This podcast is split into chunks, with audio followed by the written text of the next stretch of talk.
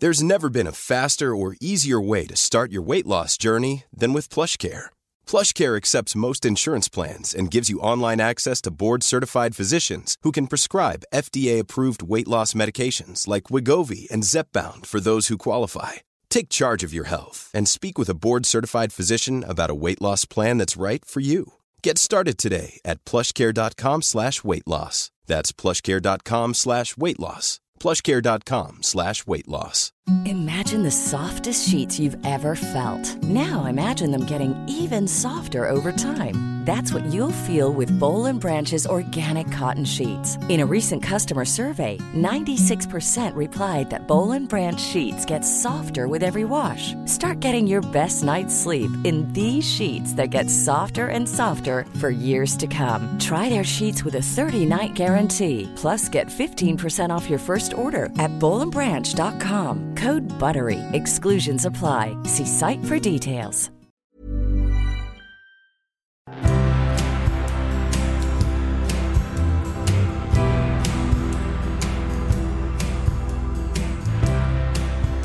Hello, you have found Forum, episode 14 of Forum, Nature Biotechnology's podcast where we speak with leading researchers in the field about their work, recent publications, or just general topics of interest.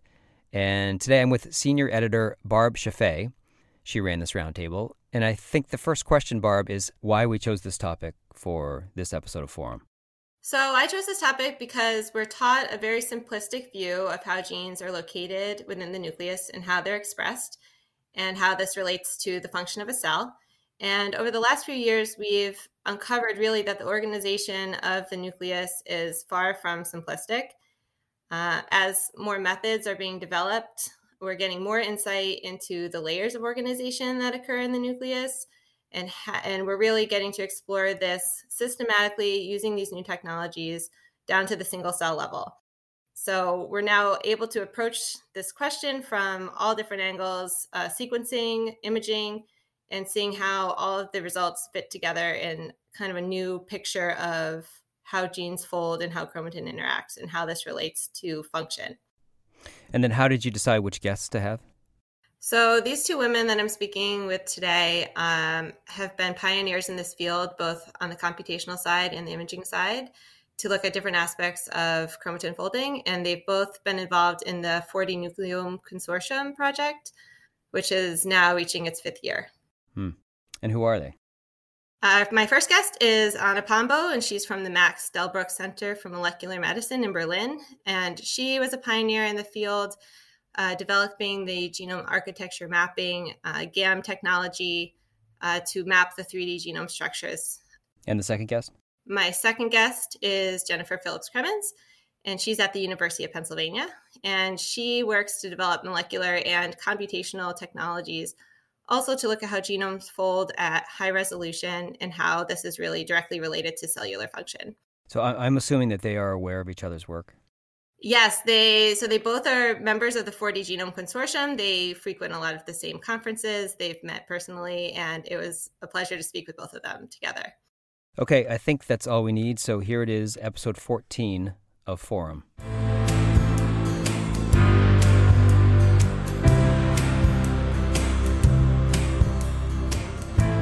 And thank you both for joining me here today on the Forum podcast. I'm really excited to speak today about what is known as the 3D genome, or basically how our long linear chromosomes are compacted and organized inside the nucleus of the cell in 3D space.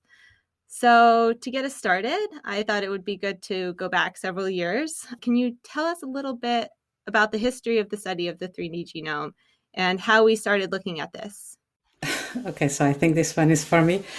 Uh, so, um, when I started uh, in the field, the genome was not yet sequenced, uh, and uh, um, we could mostly see uh, how it was organized with microscopes. And so, through the work of uh, Christoph and Thomas Cremer and others, it was possible to essentially isolate chromosomes and to make probes uh, with Nick translation. This is really uh, many years. Uh, and these uh, revealed very interesting patterns. And we could start to see that chromosomes are not like spaghetti in a bowl. uh, and occupy territories. And from there on, it was uh, human curiosity uh, leading us to, to see if there were patterns, if there was a relationship with the cell type. And the more we looked, chromosomes, genes, um, in different cells, it became apparent that there was some interesting patterns relating uh, with the function of the cells, with the development stage of the cell, even with the disease state of the cell. But there was a huge, huge but that still is with us today. Uh, these patterns are not simple. Uh, they're more like uh, patterns you might see in ecology or in the social sciences. Jen, how did you get into this line of work? Yeah, so, you know, I got into the field as a complete outsider.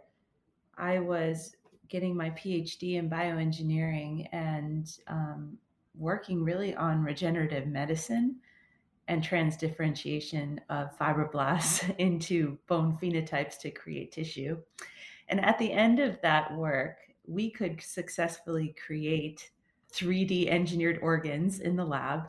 And yet, the idea that cells could completely switch fate, um, you know, remained almost like a, a great mystery of how this was was done. And at the time, uh, as Anna, there was no sequencing yet, but I was drawn to the nucleus and how it could be possible that the genetic sequence had remained the same. And yet, these cells that had already committed to some other lineage could be in my hands completely transformed to something else. And so that brought me to chromatin and epigenetics. And I took what would be called a massive risk and um, jumped away from mammalian bioengineering.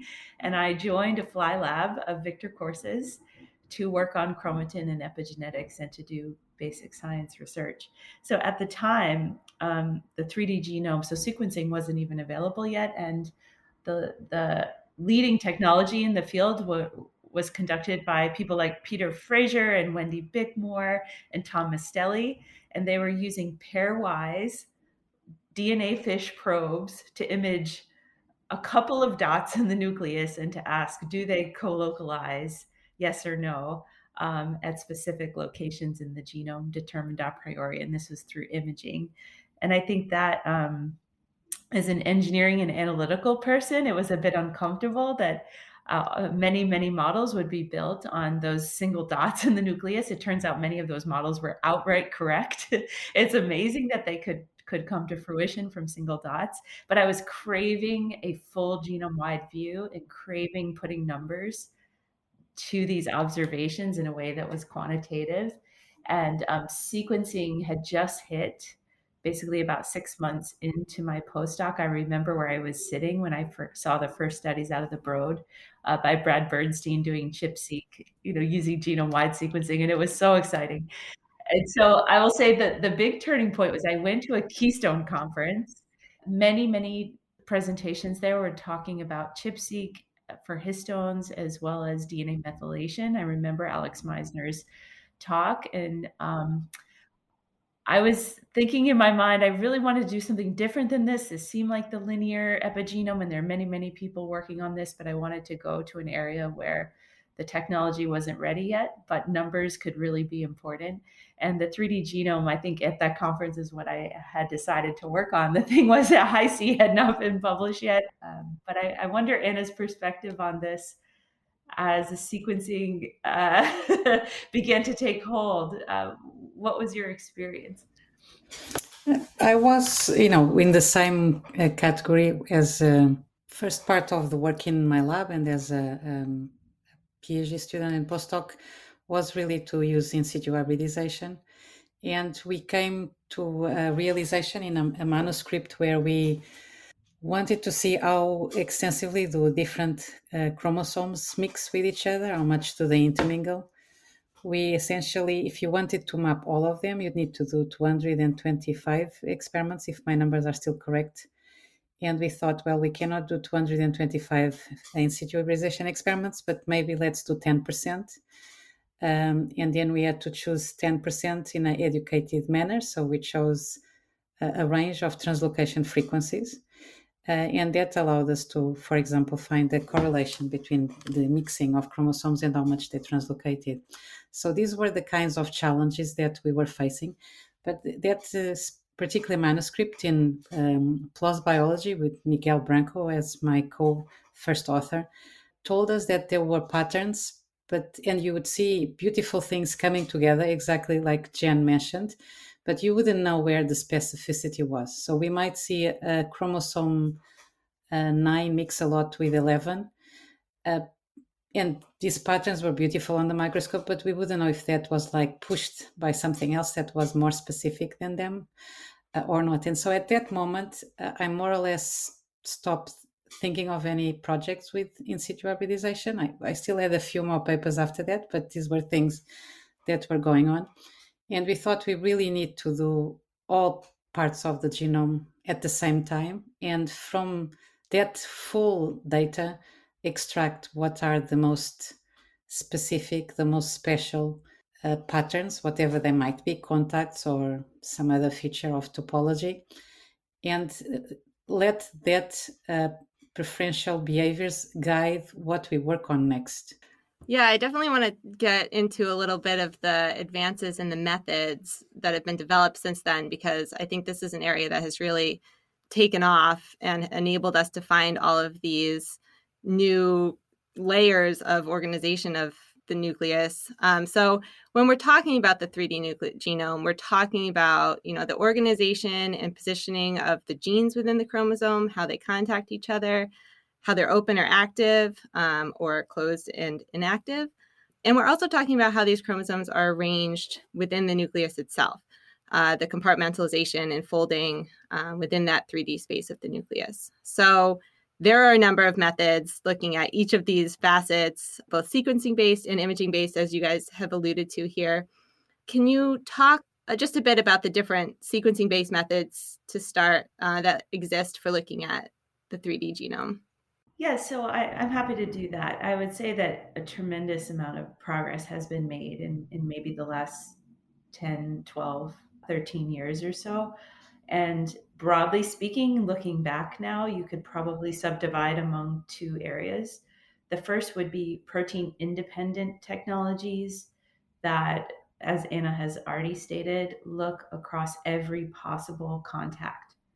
The other side would be those that are protein dependent and they start with every possible contact, but then they ask, um, now I only want to take the subset, and the subset would be those that are mediated by a certain protein. For example, a putative architectural protein like CTCF, or even a um, histone mark that's thought to mark distal enhancers such as K27 acetyl. And so it would t- start from a search space of billions of contacts and then pull down only those that would have perhaps a protein anchor point or a histone anchor point and only look at that subset. And the reason why there's a so called technical market for both of those options is that indeed, if you do all of the contacts, of which there are billions and billions, it takes quite a bit of sequencing depth. The library complexity is so vast compared to something like um, a linear chromatin mark or RNA-seq that you just need a lot more sampling and a richness of uh, data in order to get the complexity of the features that are underlying that space. And so it's just extremely expensive. And even to this day, to get, you know, 500 base pair resolution genome wide maps with sequencing, you're paying per replicate somewhere between ten and thirty thousand dollars. So it's not a small endeavor by any means. And then, of course, all the data and the processing. So, a way to circumvent that to do many, many samples is to re- restrict your hypothesis to a, a smaller search space, either a protein that mediates the contacts or there are so-called hybrid capture methods that use probes to say i see the billions of interactions but i'm just going to take like a megabase of the genome and there's a step where you use probes and then you pull down that section of the genome and then look only at that section. And that also saves quite a bit of money. The reason um, beyond finances that would argue for using some of these hybrid capture approaches is that oftentimes biologists are now in the stage of extensive perturbations and you don't if you're doing a perturbation at one gene or one enhancer you don't want to burn all of those reads and all of that processing on every possible contact across the genome and so it is actually quite um, smart to restrict the search space to look at 3d genome folding only around the particular perturbation that you make if I may add to that, so there is one uh, other uh, other ways to prioritize. So one, as we said earlier in, in this conversation, one of the big challenges is where to start.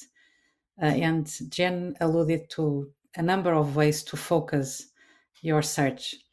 Another one, and this is something we uh, use deeply in, in, in my lab and in, in other labs, is that you can also f- use methods that allow you to discover what are the most frequent contacts, for example, what are the strongest, more, most more unexpected contacts in a given cell type, or if you're comparing two treatments, uh, to focus on what are the most different contacts. But you know, the common thread to, to this is that we need to prioritize because the search space is so massive that if we don't, we might just end up uh, describing very superficial aspects of the topology and not perhaps the ones that matter the most. Yeah, that makes sense. And what about the the super resolution microscopy methods to see genome folding and yeah. how do those fit into this? Yeah, so this has been extremely exciting. I think um, so. Once the technology, the technology went through many iterations from about 2009 to about 2016 or so, and the computation was advancing as well to the point where the so-called Hi-C or ChIA-PET type paradigms or even the hybrid capture technologies such as Capture-C or 5c they got to the point where the data was very high quality which took many iterations and the computational approaches had to get there to actually detect the features but then the major limitation was these are ensemble maps that require somewhere between 500,000 upwards of 50 million cells just to generate the maps. So then there came this urgency and also importance of we need to see this in single cells and we need to know how the genome folds in single cells. And several technologies have emerged to address that. I'd like to shout out Anna because she was um, one of the very first and developed GAM, which I know she will will talk about a, a bit later, and that allows the query of folding within single cells and also in situ, which is extremely powerful. Now that's a sequencing based technology. Anna might be cooking up some non-sequencing based ideas. Um, the other one is this notion of single cell Hi-C. It is very limited in that case, and the reason is that um, it's very difficult in a single cell Hi-C map because the nature of the technology to really sample the whole genome and to see especially subtads and loops you could see maybe large scale compartments and uh, territories, but it's very difficult to see loops in particular with single cell Hi-C. Technology may improve, but at the current time, that is a challenge. But in comes another technique, which is back to imaging. And for me, it has been um, very exciting, I think, to come from the beginning of when I started in the field, when imaging was the dominant force and it was pairwise single dots to now this new iteration um, pioneered by Ting Wu, Xiaowei Zhuang, um, and then subsequently by many others, Lacra Bintu, Alistair Boettiger, Long Cai, and, and others. And together, the idea is we're still going to use DNA fish probes, but instead of just two, now we can do it in a high throughput way in the whole genome, or similarly, walking and stepping uh, bin by bin across the genome, still using imaging, either wide field or super resolution. But the end result is you actually do get single cell maps of TADs and loops and compartments as well, but now they're single cell. But it goes back to imaging in DNA fish. However, quite a few advances in um, just sort of like probe design and microfluidics, hardware and software, were needed to get us to that point. So the advances now we can see 3D genome folding in single cells. And again, that's really important because we want to relate the 3D genome to function, and it's very difficult to do that without the single cell uh, result. And then also, I will say where Anna has really been ahead of the field is then having those single cell maps in situ with the cells in their native tissue, which is, I think, the wave of the future and something that also remains extremely important.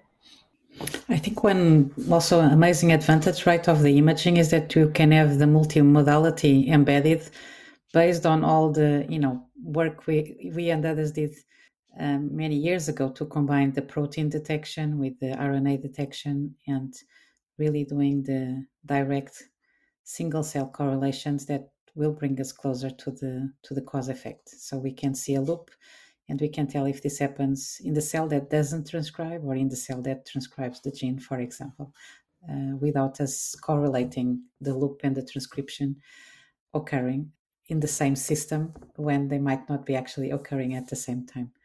So this is immensely exciting. So yeah, yeah, it seems like all of these methods are fitting in from different angles. They all take different approaches with based on different principles. Are you seeing a lot of agreement in all the results, or are there discrepancies that are coming up from using these different methods? Uh, if you look at it like from the from the sky, and you are alien, I think you see a lot of agreement. I think the disagreement comes, and I'm not sure if I'm supposed to say this in a podcast or not, but comes from really uh, each of us having some uh, preferred ideas uh, and trying to push a result more into one uh, position or another. And so, one example of this is um, whether I don't know, uh, um, back to my own field, you know, do genes are they transcribed together or not together? Uh, do genes decondense when they transcribe or not transcribe? And if we look carefully in the literature, both the prior Hi-C and the post Hi-C, we have examples of, of the two phenomena. If you if you were to ask me maybe later, uh, what is the this, the challenge for the field is really to accept uh, that uh, it, it is immensely diverse, the types of structures they form, and uh, that you, if, each of us tries to boil it down to whatever is our favorite uh, mechanism, this is not going to work. So then you start into discussions. You know, I do this gene in this cell type, and I see that I don't know the enhancer and the promoter are not together. But then I do another cell and another gene, another enhancer, and they are together and you could spend millions of dollars going over this when actually probably both are correct it just it's in different systems. So i, I if i may have a wish it, it, it would really just for us to accept that this is a beautiful problem and uh, like in other disciplines to perhaps work together to just collect the different ways topology and 3d structure can have an impact on what the cell is doing, what the cell is, what's going to be, uh, and just have a more integrative big picture for the future. Um, having been on the field for, for now, I think it's 30 years doing active research, it, it's just not interesting anymore to even see these disagreements. It's fairly tedious. Mm. uh, so, so I, I just wish if I may take this platform to, to say this, that we could maybe have a, a bigger consortium where we collect the differences, we uh, embrace them, we study them, and we not try to go back and forth through editorial processes uh, about uh, whether I believe in a result or not. Yeah, absolutely. So I, I agree with Anna, and um, from a big picture, in terms of features, I think there is in large part field agreement of the complexity of features and, and what they look like structurally. We're talking about territories, compartments, TADs, subTADs, and so called dots, which are manifest as loops. These are now i think in, in, in large part accepted phenomenon structurally. However there's quite a bit of banter about the definition the actual syntax of what do we call them. And and i have to say a lot of that seems to be more about who found them first and less about what anna calls the the alien looking from above who would say yes these things exist and so it's more discussion of semantics of what their definition is. But the actual fair part is that there is disagreement in terms of should they be named by their mechanism, by their structural feature, by their single cell properties or dynamics, or by their function.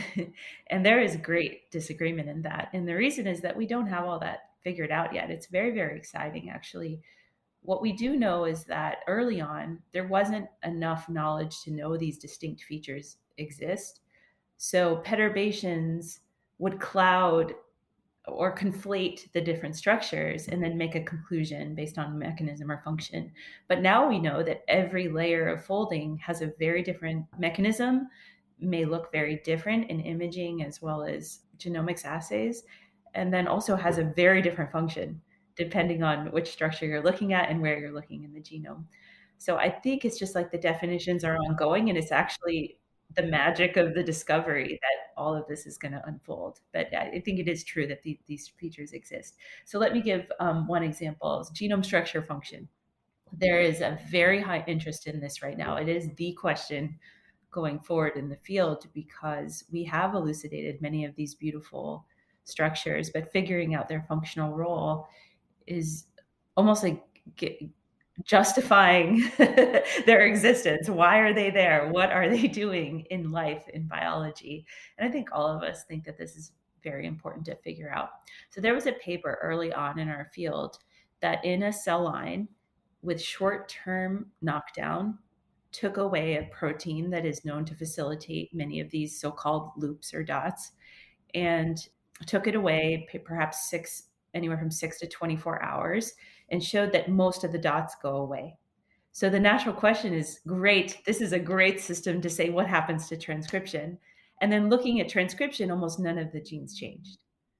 And then, you know, dropped this very important paper loops don't matter for gene expression conclusion and you know that has caused a lot of questions and i will say the result was was real but it's it was just too narrow in its perspective. So going forward now, what we know is that those cells were just in maintenance mode.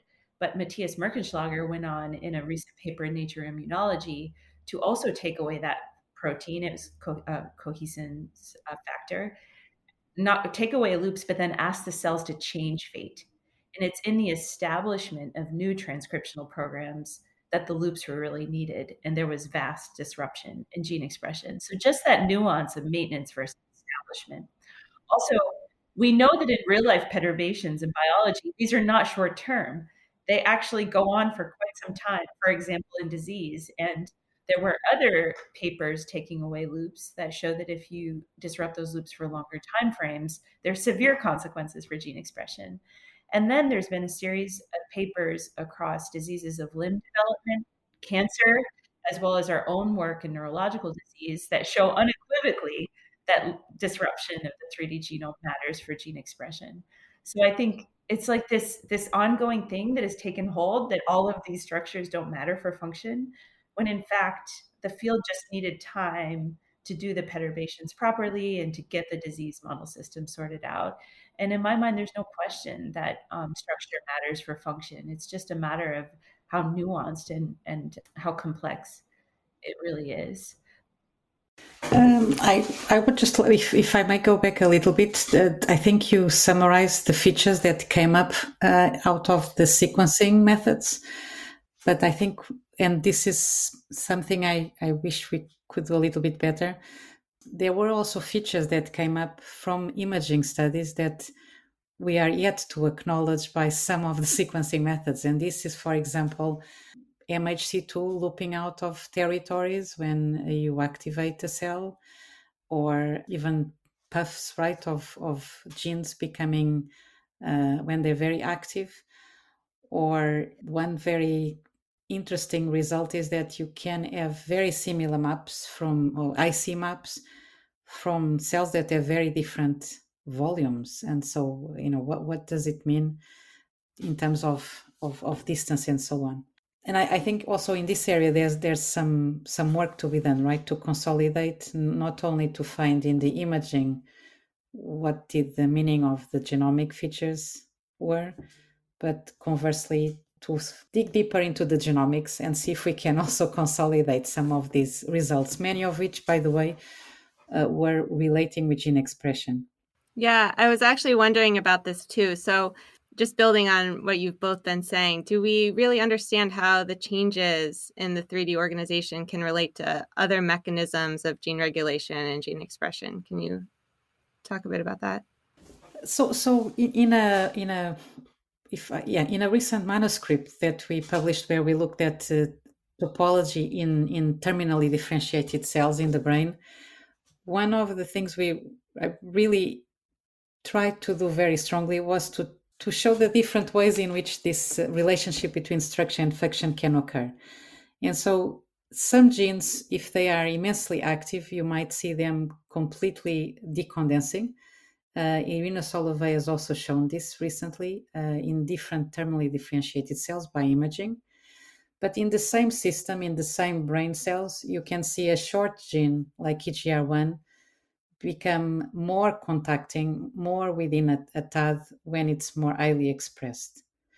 So the main conclusion of this study, and I think all the studies, to be honest, is that the relationship between structure and function depends on the gene, on its genomic context, on the cell type, and even the same gene might be regulated and they have different relationships with function and structure in different contexts. Again, back to the alien from the top of the sky, if you look down at this, these are just different ways uh, a system responds depending on, on the environment, on the conditions, which is true in so many similar complex disciplines, as I say, like social sciences or uh, neurosciences. If you think at the higher level, they have synapses and so on. So, uh, why are we looking for reducing what is a beautiful problem to just one mechanism and so it to me it's it's uh, not not even useful it's not not not particularly interesting so where, what i can say is wherever we look uh, we found in this particular study but you can say this of many other studies wherever we look there's a relationship between the change in topology or the cell type specificity of the topology, and this could be seen at the TAD borders, at the compartment changes, at the loops, at this uh, melting of, of uh, all genes. What was interesting that this was very cell type specific. So the genes that were present in these changes were relevant for the cell type of interest. But it was not one result. It was not when a gene is active, it forms a hub or a, a of a, a transcription factory. It's not when it's active, it decondenses. We found the two events in the same cells at the same time for different genes. Yeah, it's interesting. And then mm, where you know everything these days is moving to single cell level, and so as we're looking at these organ this organization in single cells, what is this adding to what we know about gene regulation? So if I if I may start uh, here, um, so essentially one one of the aspects is the frequency of the event. And so when you see a contact does it exist in a given method? Uh, does it mean that it's existing in 1% of the cells or 50% of the cells and if it's 1% of the cells you immediately and let's say the gene is active 50 you already know that this contact is not happening at, at the same time as the transcription. It could happen before after during. So the the single cell can really give us uh, an understanding of the actual frequency of the event, and if we have the single cell information with other parallel uh, metrics of transcription or protein abundancy or uh, maybe a, a morphological feature, we can start to have these very direct cause effect relationships that we really need, I think, to to move the field. Yeah, I can add to that just um, more recent single cell studies, and I'll highlight work of Luca Giorgetti that has just come out, as well as Alistair Boettiger and and many others. So I apologize to all those that I'm missing listing their names, but many important things have emerged. So first and foremost, recent work has shown with single cells that the enhancer promoter distance matters for the level of the gene expression response. So the closer the enhancer is to the promoter in a looping event, the, the more robust the transcriptional response. And then using modeling, the other key lesson is that enhancer promoter interactions seem to govern more so burst frequency, which resonates with me, I think, because of Matthias's result that I already shared, that it appears that enhancer cohesin mediated and enhancer promoter loops are really important for the establishment of new gene expression programs and perhaps less so for simply the maintenance of things that are still ongoing. So all of those things seem to be gelling into this possibility of that enhancer promoter loops are very dynamic and that they're also governing the establishment and the burst frequency of sort of new um, transcriptional programs. And those are just lessons. So, as I said before, and, and Anna's rightfully said, there's so many other mechanisms also going on at the same time. And I'm just using these as, as case studies. And I'm not even bringing up TAD boundaries, compartments, nuclear bodies, uh, trans interactions. There's so many other things going on all at the same time, gene gene contacts. But those could be case studies in and of themselves with totally different lessons. What I think I personally would like to take away is that unequivocally structure matters for function. And it just because we haven't fully figured it out yet doesn't mean it doesn't matter. It's just like this great fun mystery of uh, work yet to be done. And are there specific challenges with bringing this to look at in single cells? It, was technology, but the technology is there now. I would say technology accessibility beyond 10 labs would be because these are very sophisticated both molecular as well as hardware and software but then also computational to glean the information so it takes people that have devoted their lives work to these technologies. But what would you say anna are we poised now with all the technologies having been developed to to make big strides with discovery or you think more no not at all not at all. I think we're just scratching the surface still to be honest. Uh, so you know the same way you mentioned earlier that for the contact mapping we went from mapping everything and then not having a lot of depth to then wanting to prioritize some contacts uh, to have uh, higher knowledge. I think one main challenge in the single cell methods is that they many of them are unbiased. So if you want to study dopaminergic neurons in the midbrain you'll need to get uh, to sequence a lot of cells before you get you know you'll waste 90% of your money on the cells you're not wanting to study. So there are issues in terms of also prioritizing cells of interest in the system of interest at you know the same problem but now at another scale.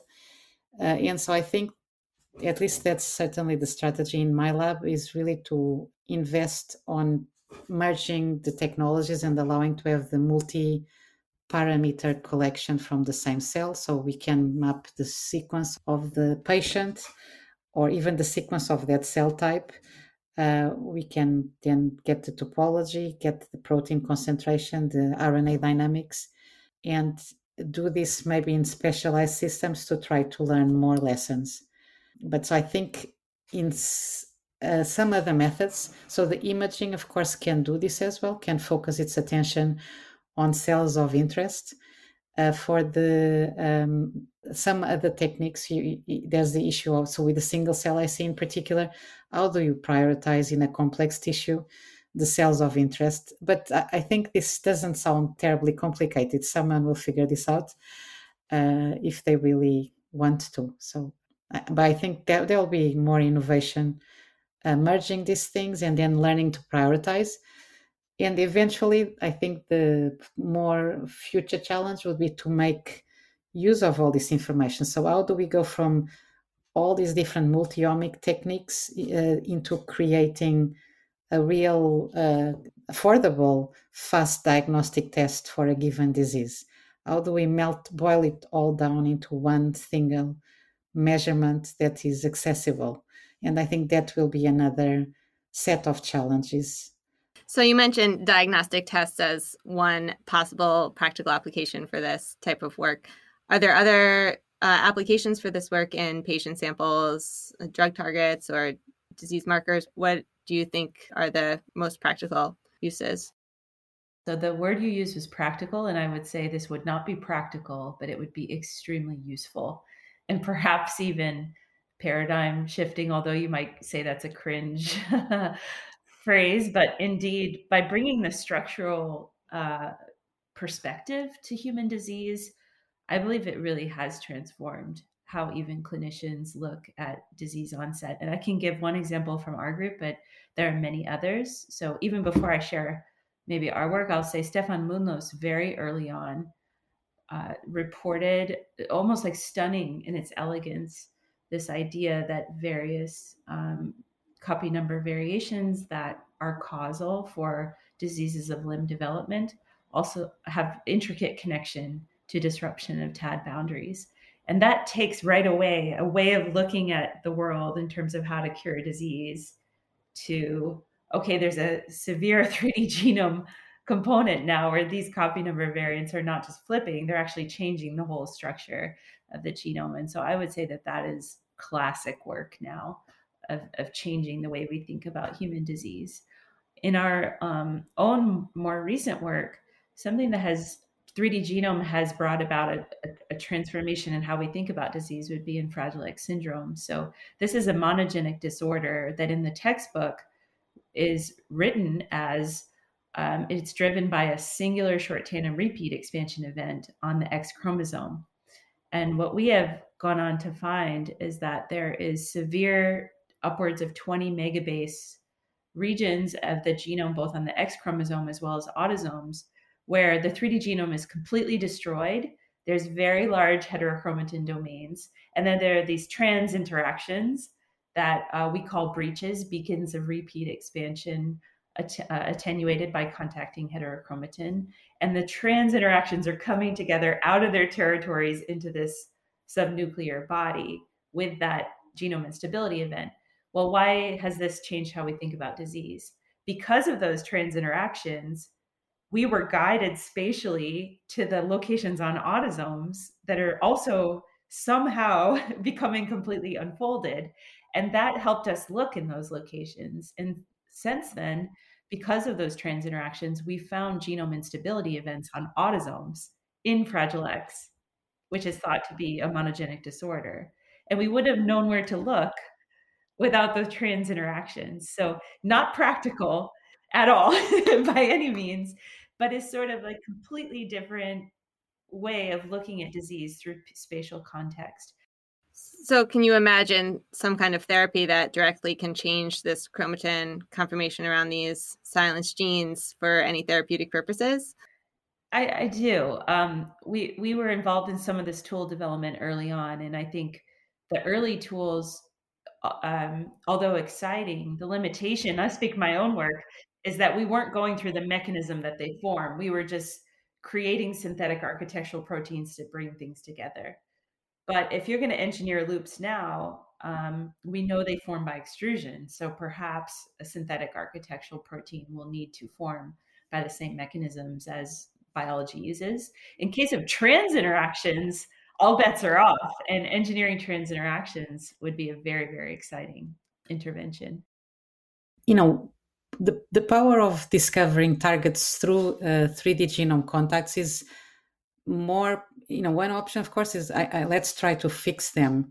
But uh, this is probably one very tiny category of uh, all the possible uh, disease associated uh, dysregulation of topology probably very few this will be the strategy just because of the complexity of adding something to correct topology topology to correct to maintain uh, so, but the, the the power of discovering what are the targets through topology is really immensely important in diseases where we have many non-coding variants in the middle of nowhere, or sometimes in the middle of the gene they don't affect. Right, for the FTO example, um, and being able to have a genetic variant even in a patient. Uh, uh, even in a single patient to have a deletion and or a rearrangement and trying to know what exactly is this doing going and seeing what is the folding what's the contact and seeing what are the affected genes either in the neighborhood or elsewhere the power of of this is of immense importance for the many clinicians who you know get a patient. They have a phenotype uh, it looks like i don't know als or or something or a, a alzheimer's disease but uh, you you don't know what's causing it. So how are we going to advance all these complex diseases? And it's at, at some point we exhaust finding coding sequences. We exhaust finding uh, nearby mutations that we can identify the gene we then need to go to the more complex you know maybe a disease where you have a single SNP in the middle of nowhere or many SNPs everywhere in the genome but you you don't know how they work together. Uh, and so this is really an area where uh, we're, we're certainly very active and uh, one challenge of course f- for us uh, uh, I, am a biochemist by training. I'm not an md or a neuroscientist uh, so it's really to also find the suitable uh, problems in medicine.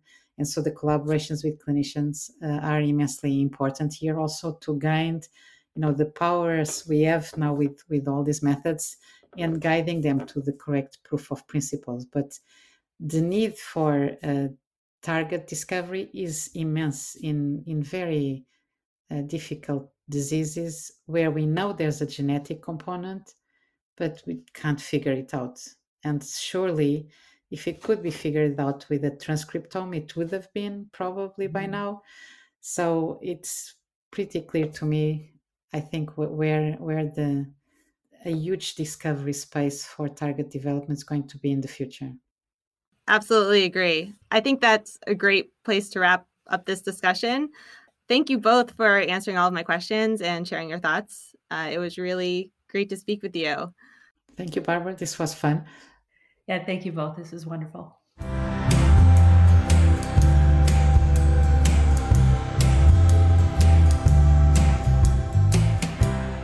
All right. That's it. Episode 14 of Forum is in the books. Thanks to Barb for running this, and to both of our guests. We couldn't have done this without you.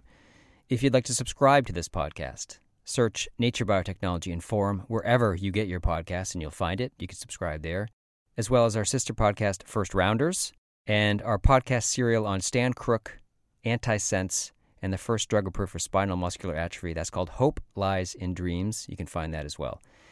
If you'd like to find us on Twitter, our handle is at Nature Biotech. You can speak to us there.